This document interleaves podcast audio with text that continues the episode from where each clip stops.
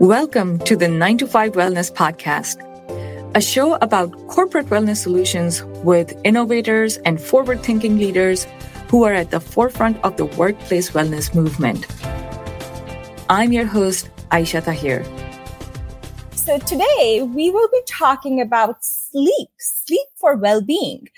You know what? We spend approximately a third of our lives sleeping sleep is an essential involuntary process without which we cannot function effectively. I figured that we are going to talk about it today because as I've been coaching a lot of my clients, I've realized that a lot of the corporate clients don't get enough sleep. And it's as essential to our bodies as eating, drinking, breathing. It's just so vital for maintaining the physical and mental health. So sleeping helps us to repair and restore our brains and bodies. I have a sleep coach with me today and I'll be talking with Seth Davis. Seth is a certified adult sleep coach, and he's the founder of Sleepably, a Denver based team of sleep coaches who help adults and children sleep better. In addition to helping organizations help their employees sleep better, Seth works with individuals worldwide to create personalized plans for optimizing their rest and overcoming their sleep issues. Hi, Seth. Welcome. Hi. Thank you very much. Thanks for having me. Oh, I'm so excited. Thanks for coming on the show today. I want to start right there. How does sleep tie into our well-being? Sure. Yeah. I mean, pretty much from head to toe, from every area of our life, sleep kind of touches everything. So talking about our mental well-being, a lot of people actually refer to sleep as the nighttime therapist because you know, as we're sleeping, as we're going through the different sleep stages, our brain is being restored. It's having a chance to kind of relax and kind of sort through the things that they experienced during the day and sort through memories and process all emotions and all those things. So it really is one of the most essential factors of mental well-being. It really helps us just kind of refresh every night and come back the next day stronger and uh, in a good place mentally. In terms of physical well-being, it affects everything from our protecting us from chronic illnesses, for helping us to repair our tissues and helps our cardiovascular systems and really just, I mean, from head to toe, there's, there's nothing that sleep doesn't improve. So I always just encourage people to, you know, make sure we're trying to get as much as possible because during the night, we're getting that work done on ourselves so that we can feel in tip top condition. Yeah, I love how you have just highlighted that during the night, we are getting that work done. So tell us more about it. What's happening within our bodies and what's our brain doing while we are sleeping? Sure. So yeah, during the night, we're going through different kind of cycles or stages of sleep. We go through a couple of lighter stages of sleep where kind of still partially awake. We're kind of drifting in and out of sleep. And there's a lot of benefits that go on that during that. But then we drop off into sort of the, the deeper stages of sleep. And that's where we have the tissue repair going on, growth hormone being produced, all those kind of deep restorative phases. And then we go through REM sleep, with rapid eye movement sleep. And that's where we tend to have more dreams, where kind of our brain is kind of processing the emotions and memories and storing all those things. So as we go through the nights, that's happening four to five times. We're cycling through those stages.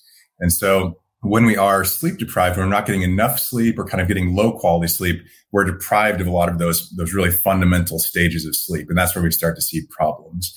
But so if you just think of it in terms of during the night, we're going through each of those things, we're benefiting from those things. And that's why when we wake up in the morning, we tend to feel more restored and like we've had that work done. Yeah, I love how you just broke down all the stages of sleep and how the body goes through a variety of processes during those stages. I think depriving ourselves of any one of those stages would lead to not having enough sleep and not having enough recovery and repair, right? Exactly. Exactly right. So, well, I want to touch upon sleep disorders mm. because I have had clients and people I've worked with, and even sometimes myself, self too, when I'm stressed out, I want to say, or I have a, a lot of workload. I have a hard time sleeping. And no matter what I do, it's not enough. I just can't fall asleep. What are some of the top sleeping disorders and how would you distinguish between sleeping disorder and someone who's going through just stressful phase of or more work and not being able to sleep during those weeks? Actually, one of the most common sleep disorders is sleep apnea. It affects a lot of people. So when people start, they find themselves kind of snoring loudly during the night, gasping for breath, having pauses in breathing. That's one of the, the biggest ones that people deal with. And so if you have any of those symptoms, it's definitely good to go get that checked out. They can do sort of home tests. So it's pretty easy to, to get uh, diagnosed and if, and treated if, if needed. But then when it comes to insomnia, that's another one of the most uh, common ones. And so for that one, you know, it is normal for us to go through sleep issues when something happens. Maybe it's a stressful time at work. Maybe we have uh, loss in the family. Could be a lot of different stressful events.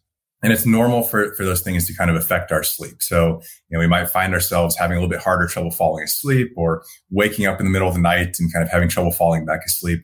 And so a lot of people do deal with acute instances like that. But when it gets chronic, that's when we're seeing that happening several times a week for, you know, three months or more on end. So it's just kind of this, this perpetually happening. And that's when it might be considered more of a chronic insomnia problem. And so with that, that's when you might go, you know, go to be seen by a specialist and, you know, talk to your doctor about it. And they might recommend that you go see a specialist and kind of work through that with uh, someone who specializes in insomnia. I like how you just distinguished between a chronic insomnia and then short term insomnia, right? A phase that person is going through. So for somebody who has short term insomnia, can they develop chronic insomnia if they don't take care of the situation that they're going through? Yeah, so this is actually where it gets kind of inter- it gets kind of interesting. So with insomnia, they've sort of narrowed it down to a model. They have a model for insomnia. And so they call it the 3P model. And so the first one is predisposing factors. So you might have somebody who is just a little bit more predisposed to kind of worrying or being anxious or overthinking things. They just kind of have that natural, those natural personality factors. And so that makes them a little bit more predisposed to sleep issues. Then you come to precipitating factors. So maybe something does happen. You have this stressful time at work, loss in the family, those some of the things I mentioned, and it disrupts your sleep. And so that's normal. But then we get to the third one, which is perpetuating factors, the third P. And so this is where we had this thing happen and we start focusing our sleep. We start worrying about it. We start overthinking it and trying to problem solve and do all these things. And that's what can, can kind of kick it into high gear and keep the problems going for longer. So whatever happened initially can kind of fade away, but you're left with all this think, overthinking, worrying, things about sleep. So that's kind of the model for how insomnia starts and then how it continues going even after the original thing has gone away. You're exactly right. Like the nights I have a hard time sleeping, it's almost like I can't shut my brain down. Like that work or whatever, sometimes it's family, whatever concern it is, it just keeps playing in my head. So now I'm just curious, how does work stress relate to insomnia or lack of sleep? Sure. So yeah, so they've done studies. They've shown that that work stress. Uh, the last number I saw was that 66% of people in America in the survey in America said that work stress lead, led to a racing mind at work or at home. I think during, during sleep. I think that was the statistic. Yeah. So first of all, I mean, if we're stressed about something at work, maybe it's a project or a disagreement with a coworker or something, we're more likely to bring that into bed with us. So we're kind of thinking about it as we're trying to fall asleep or we wake up in the middle of the night, we're thinking about that. And so that kind of racing mind can just keep us from being able to relax. And possibly even bigger is just our reaction to the stress. So, you know, that we have a physical reaction where we might go into fight or flight mode and our heart's racing, our, we're breathing faster, our muscles are tense. All those things are going on. Our brain waves are going faster. And those physical reactions make it harder to, to kind of relax and let yourself fall asleep as well. So I think those are two of the biggest ways that we see work stress kind of making it harder for people to sleep. Yeah, yeah. I love how you just brought up the racing mind because that, that's exactly what happens. Like, you know, your mind is in a loop and it can't, you can't fall asleep. Mm-hmm. So for our um, employees, uh, desk-bound employees or busy professionals who are listening to our conversation today live or recorded, what are some of the ways that they can improve their sleep naturally? Sure. So I think there's there's a few things off the top of my head. So the first one is, you know, kind of thinking about stress and stress relief. One ways to kind of manage that is to take little breaks throughout the day. So if you're able to, you know, get away from your desk and take a walk outside or maybe eat your lunch away from your desk, taking those little even five or 15 minute breaks can be really helpful just to kind of let a little bit of steam go throughout the day. So we're not, we don't build it up and bring it home with us. Another thing is that movement is really helpful for sleep. So kind of trying to get our exercise in throughout the week. So again, if you're able, able to get up and maybe exercise during lunch or take a walk or uh, just get up and, stre- and stretch for a little bit, I think any of those things can be sort of helpful if you can do those throughout the day. And then sunlight. So sunlight is exposure is really helpful for sleep and for our mood and for our daytime energy. So if you're able to sit by a window for a while during the day, take that walk, just kind of get that sunlight throughout the day, it can be helpful to kind of not only improve our mood and our energy, but also helpful for sleep when it, when we get to the evening.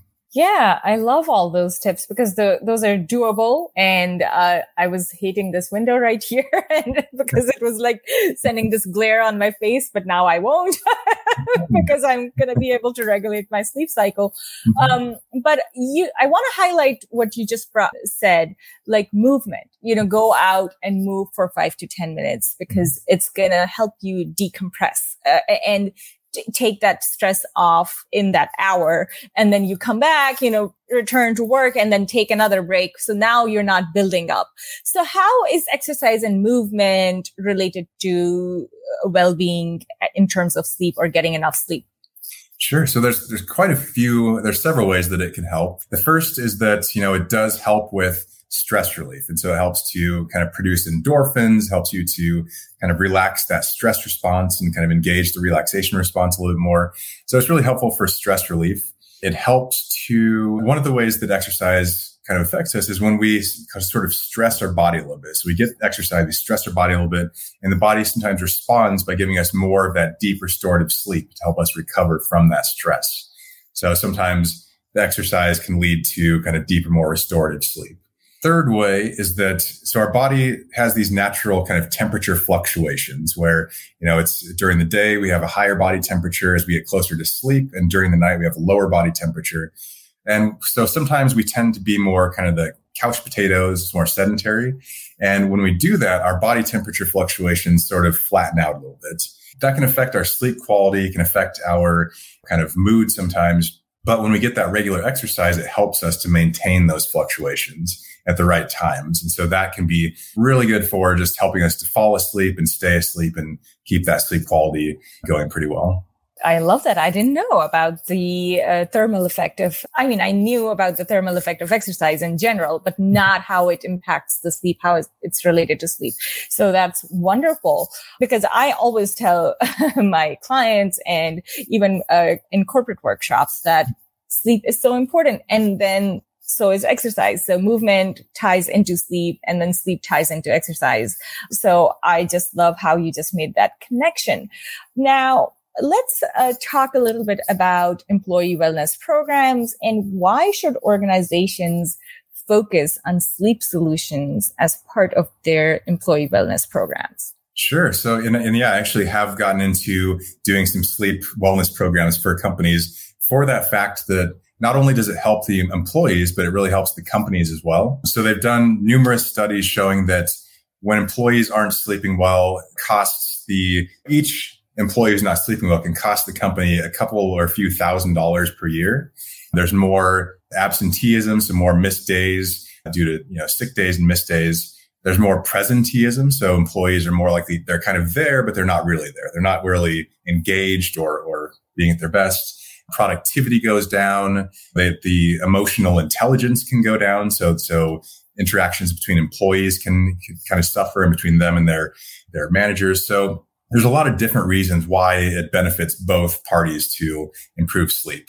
So that's kind of one of my goals is just to make sure that we kind of have a culture of emphasizing rest, emphasizing sleep so that people are just feeling better during their days at work. When they go home, they're able to kind of wind down before bed and enjoy their nights more. And I just think there's a lot of help, more healthier, happier people when we have all those things working correctly.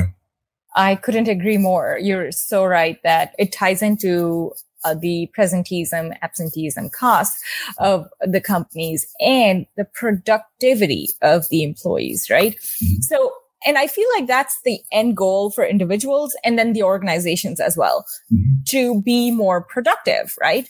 So how does sleep tie into productivity? Let's debunk this a little more. I want to know, like, I know, I mean, if I'm not rested, I'm not going to give my 100%. Yeah. But at the same time, I also know I have like this big to-do list for my business. And if I don't get that done, like, you know, that, that's not good too. So it's always like a lot of my clients say that too. Oh, I don't know how to find the balance, you know? I, I mean, but for that, how does it tie into productivity? How is it getting into our productivity? And what are some of the, again, simple solutions, tips to focus on productivity and have get enough sleep? Sure. Yeah. So as far as how it affects productivity, I think there's there's several ways that it can go about it. One of them is that it just lowers your motivation. If you have less energy, you're less motivated to really go out there and give your all. You kind of pull back a little bit. And that's one kind of simple way. Another one is that it might cause you to kind of choose simpler tasks. So maybe, you know, if you have a hard task, and you have an easy task, and the hard task is going to really push things forward. The easier one is something sort of mindless, but you can knock it off your checklist, you're more likely to focus on that easier thing. And so if you're, if you're tired, you're focusing on the easy wins and never really on the things that are going to move the needle, then you're just not really having that productivity that's going to push things forward. Another one that I was thinking about is that I think motivation, choosing the easier task, and then just just your energy levels. You know, if you're if you have low energy, you are just kind of coasting a lot of times. And uh, so I think when you have people in that situation, we have, you know, a lot of people in that situation in a company, it's going to kind of slow down everything. There's going to be bottlenecks and it'll show up, you know, eventually in the bottom line for the company and creativity shown when you're trying to solve problems and everything else. So it's, it really, it starts there and it kind of snowballs until things are, are moving at a snail's pace. So what are some of the ways to prioritize rest and recovery and get a good night's sleep? Uh, simple solutions that again, employees can use or even organizations, programs that organizations can implement. Yeah. So one thing is just sort of emphasizing the having sort of boundaries or kind of the work life balance idea. So, you know, you have your time to work, you have your time to be productive and be stressed about things. But then when you get home, you know, you have time to be present and, you know, kind of wind down before bed and do the things that are going to, to help you to kind of disconnect so that when you get into sleep, into bed to sleep, that you are just ready to have a, a calm and restful night. So I think that's one thing is just kind of emphasizing giving yourself time to give yourself to, to do that wind down. A lot of times working on kind of relaxation techniques. So, you know, we do have that stress or we feel like we're always going or things like that. Uh, it's kind of learning the ability to slow down and, and take this time to maybe do a, a, mindfulness exercise, maybe do some stretching, maybe just read a book or something. And, and you know, let yourself have that time to just kind of slow down at times. Uh, I think yeah useful. Yeah. And then just, just kind of techniques to, if we do experience those issues during the night, we're having trouble falling asleep or trouble staying asleep, sort of learning ways to deal with that, to manage with that, manage that and not let it affect you so much so we can, so we can still rest comfortably. That's, that's one of the harder things to do, but that's, you know, that's kind of what I work on with people is learning to stay calm at nights and kind of navigate those, those trouble areas. Yeah. I love how you highlighted first that setting healthy boundaries, right? And that is key because you do want to disconnect from work each and every day and have some hours to yourself. Maybe you're t- spending time with your family or it's just for yourself doing something that speaks to you. It could be movement based activities or it could be just reading or sometimes watching your favorite TV show. And then you talked about also that disconnecting as in mentally disconnecting with the activities that you're doing. And I'm so glad that you help people learn how to stay asleep Mm-hmm. when they are in the bed. So I'm just curious, does technology play a role in sleep deprivation? Like if people are on their phones texting or being on, so- on social media right before they sleep. Can that affect sleep? Yes, and I see this very often. It's become, you know, as as we become more attached to our phones and screens, this has played a part. So a lot of times people do find it hard to sort of let go of their screen as they're winding down for bed. So, you know, they are scrolling through TikTok or they're just watching TikTok videos after TikTok videos scrolling through emails, checking work emails, texting. And there's really you know, it just it kind of keeps the brain going. So the brain never has a chance to actually wind down and rest for sleep. Another thing I see often is that people, you know, they'll wake up in the middle of the night and they'll grab their phone and start looking at things on their phone in the middle of the night, which also is not really conducive to, to sleep. And then I guess the other thing is that when people wake up, a lot of times the first thing we do is grab our phone and look at it. And so they've shown that that also has some negative effects on, for, for the daytime as well. So, so yeah, very connected to our phones and it has been shown to cause some issues for people. What's the safe buffer time to put our screens away before we go to bed? So usually 30 to 60 minutes is sort of the recommended time. And if you can get closer to that, that 60 minutes, I think that's a good thing to aim for just because it really does give you the best opportunity to, to wind down and have that buffer zone. So I, I would say that's something to aim for and, and maybe get closer to that 60 minutes if possible. Yeah. And I feel like that's so important in today's age when we talk about winding down and slowing down to put the screens away for at least 30 to 60 minutes before, because then your brain is going to understand you're, you're establishing a habit here, right? That you are creating this connection between disconnecting from technology and going to bed. And I've heard that the blue light actually disrupts your sleep, right? Yeah so yeah so so that's the the idea is that blue light is basically the same wavelength as you when you look up in the sky you see a blue sky. It's kind of the same frequency of light or wavelength. And so it can sort of trick your body into thinking that it's still earlier than it really is. And then your body thinks okay it's still i don't need to produce melatonin to help me drift off to sleep. And it, so it kind of tricks your body. Um, there have been some studies that have sort of said maybe that the, the effect of blue light isn't as much as we actually think it is. But sometimes just the, you know, the simple act of having bright lights in front of your face and then also the content that we talked about, the kind of stimulating content, those, those maybe, those definitely can be, uh, you know, kind of not helpful for falling asleep. Yeah, no, that's wonderful. So it should be part of your slowing down regimen to disconnect. When we say disconnect, disconnect like literally from the technology. So I'd love to learn more about your organization, Sleepably, and your coaching program. And also, I'm sure our listeners and viewers want to know where they can find you. Sure. So yeah, so we, as you mentioned, we do uh, one-on-one sleep coaching for adults and children. So we're you know trying to help adults or families who are taking care of children to get the rest that they need. Um, so we really do kind of a personalized approach to really find out what does your life look like, what are your specific obstacles and then develop a plan to help you through and coach you through to better sleep. So we do that. And then we do corporate engagements as well. So everything from doing presentations about sleep for companies for their employees to one-on-one sleep coaching to workshops and, and a lot of other things as well. So people can find out at sleepably.com. That's sleepably.com. People can schedule a free call to discuss their specific needs and we can talk about that and it's probably the best way to to learn more about us and kind of start that conversation as well. So any parting thoughts? Any tips on something that somebody who's struggling with sleep can implement right away? Sure yeah. So yeah so some simple some simple tips are you know if you find that you are you know get into bed you're really alert and it's hard to fall asleep maybe look at you know that particular night are you going to bed too early? Are you giving yourself enough time to get drowsy so that you have that drowsiness ready for bed. Um, so it's a really simple one. You know, try to keep a, a consistent sleep schedule. So try to wake up it's around the same time each day as often as possible. Go to sleep around the same time each night, as same as, as well as similar as possible. That's really helpful. I guess the snooze button. A lot of people wrestle with the snooze button, and if possible, it's better to just uh, sort of set your alarm for the actual time that you want to wake up, and then wake up at that time instead of using the snooze button over and over again. Oh, I love the snooze button tip. I'm not a big fan. I'm not a big fan of snooze button. And now I know why. And thanks for highlighting the consistency. I think that's really important because uh, people think that, oh, we can go on a weekend schedule and stay up late. Well, I think you do get sleep deprived. And a lot of times I see a lot of corporate professionals returning to work on Mondays more tired than when they left work on Fridays. So yeah, consistency is key as it is key with exercise and nutrition. It's key with sleep. Exactly. So thank you so much, Seth, for joining us today. If you like this show today, please share it with your friends and family members.